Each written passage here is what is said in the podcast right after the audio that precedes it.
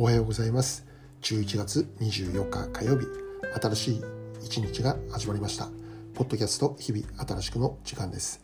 私はアメリカのニュージャージーとニューヨークでラブジョイピースチャーチという日本語協会の牧師をしている中島と申します。よろしくお願いいたします。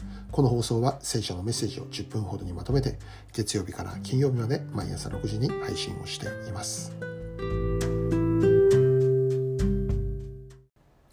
早速今日のメッセージですが、まず今日の聖書の一節を紹介したいと思います。ピリピ4章4節いつも主にあって喜びなさい。もう一度言います。喜びなさい。今日はこの一節から暗闇の中で捧げる賛美というテーマでお話をしていきます。あコロナのお話でありますけども、えー、ここ最近はまたこの世界的に感染拡大ということで増えているんですよね。で、アメリカではですね、現在1日に20万人を超える新規感染者がいるという、まあ、そんな状況ですね。私の直接の知り合いには、まだ感染したというお話は聞いていないんですけど、知り合いの知り合いが感染をしてしまったという、話もちらほらと聞いています。で本当ならば今度の日曜日はニューヨークで教会の方々と集まっての礼拝ということで、えー、予定していました。しかし、えー、まあ、このような状況にあって、えニューヨークシティの方からですね、えこの10人以上の集まりは控えてほしいというまあ、そういう発表がなされたということで、えー、大変残念ではあるんですけども、えー、今度の日曜日のニューヨークでの集まりは中止ということにいたしました。いつもこのニューヨークで集まっている場所は、えー、ご好意で、え、あるクリニックの場所を貸してくださっていたんですね。で、もしものことを考えて、え、迷惑をかけるわけにはいかないということでですね、え、やむなく中止ということにいたしました。とりあえず月に一度は集まろうと、まあ、そういう話をしていたんですけども、えこの調子だと12月の集まりもできるかどうかわからないという状況にあります。またニュージャージーの礼拝もですね、え現在2週間に一度の一度のペースで、え集まっての礼拝ということで行っていました。え次回は12月の第1週目の6日に開催する予定であります。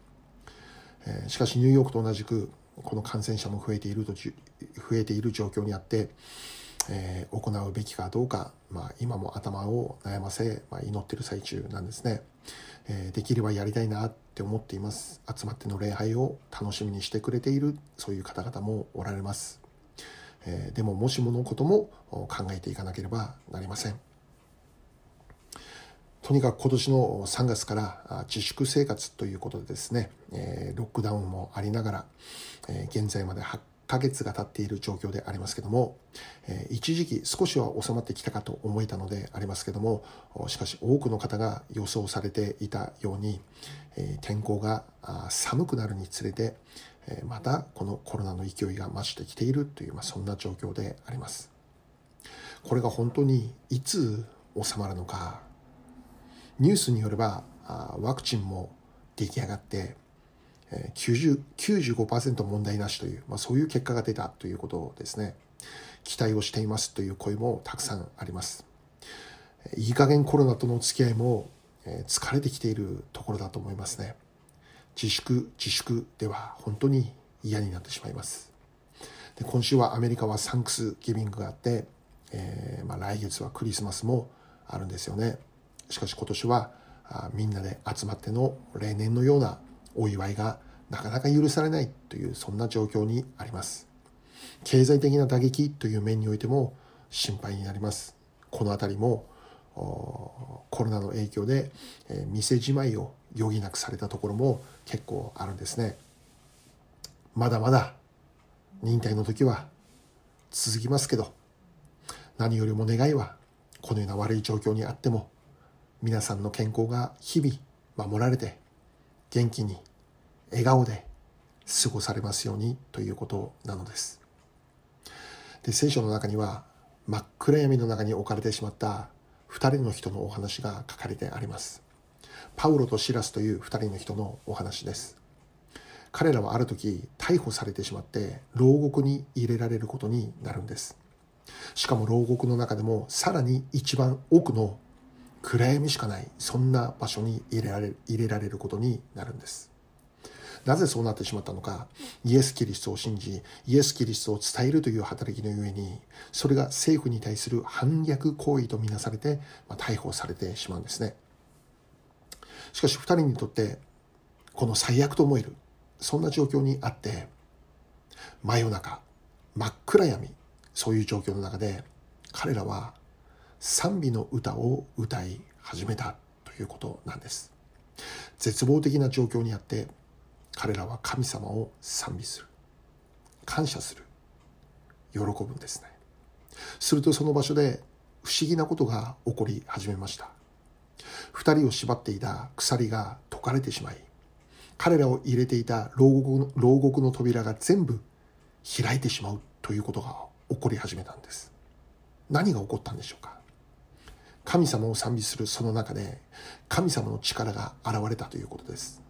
神様を喜ぶその中で神様の栄光が現れたということなんです。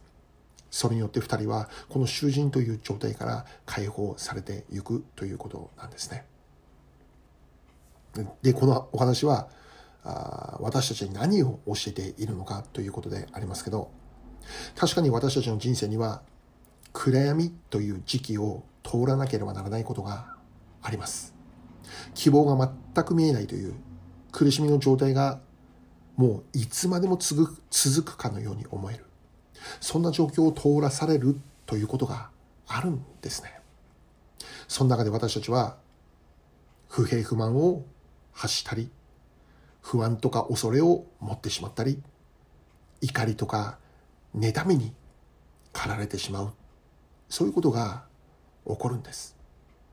しかし神を信じる人々はたとえ状況が悪くても暗くても辛くても私たちはなおも神様を賛美していくことなのです。神様に祈りを捧げ神様に感謝を捧げ神様を喜ぶことであるんです。今日の聖書の初め一節読んだようにいつも喜んでいなさい。すると何が起こるのか。神様の栄光が神様の力がその場所に現れてくるということなんです。解放されるということが起こるんです。何から解放されるんでしょうか。恐れとか不安からの解放です。妬みとか憎しみからの解放です。怒りとか不平不満からの自由です。で最近私の知り合いの家がですね泥棒に入られてしまったんですね。家の中にあったたくさんのものが盗まれてしまった。そんな状況です。彼らはもう大きなショックの中に置かれてしまいました。どうしてですか神様って。本当そう思ったことでしょうね。どうしてこんな理不尽なことを許されるんですかって。考えたことでしょう。家のものを盗んだ奴のことをもう恨んだでしょうね。怒りの感情湧き上がってきたことでしょう。その方から方から連絡が来て、まあ、一緒に祈ってほしいということで、えー、まあ、わずかな時間ではありましたけども一緒に祈る時間を持ったんです。しばらくしてからあその方から再び連絡がありました。こう言っていました。私は家の中を隅から隅まで歩いて祈って神様に、えー、祈りを捧げ感謝を捧げましたとそして犯人のためにも神様の祝福があるようにと祈りましたと。すると私の中にあった何かが取り去られたような思いになりましたと。どういうことでしょうね。すなわちこの怒りとか憎しみとか苦しみとか様々な感情が入り混じっていたと思うんですけどもしかし神様に祈りを捧げ感謝を捧げこの犯人のために祝福を祈り始める。そのことを行う時にその方の心からそういう否定的な思いが取り去られていったということなんでしょうね。その方は言いました。物は盗まれました。でも私の心までは盗まれませんでした。ハレルヤ。そう言ってるんですね。私はこう思いました。うわ神を信じるこのクリスチャンって本当にすごいなって。てかやはりこの私たちを信じる神様って本当にすごいんだなって。どんな状況にあっても勝利を与えてくれる神様に私も感謝する思いになったのです。今日のお話の結論です。まだまだ忍耐の時は続きます。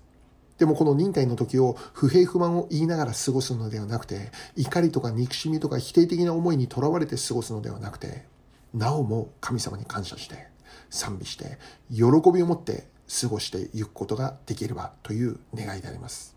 私たちの心が神様への思いでいっぱいになる。そのような日々を過ごすことができますように心から願っているのです。最後に一言お祈りいたします愛する天の父なる神様暗闇に覆われているかと思える状況にあってもそのただ中で神様を喜び賛美できるものとさせてくださいイエス・キリストの尊きお名前を通してお祈りいたしますアーメン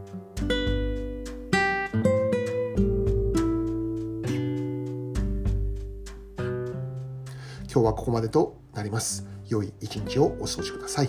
ではまた明日。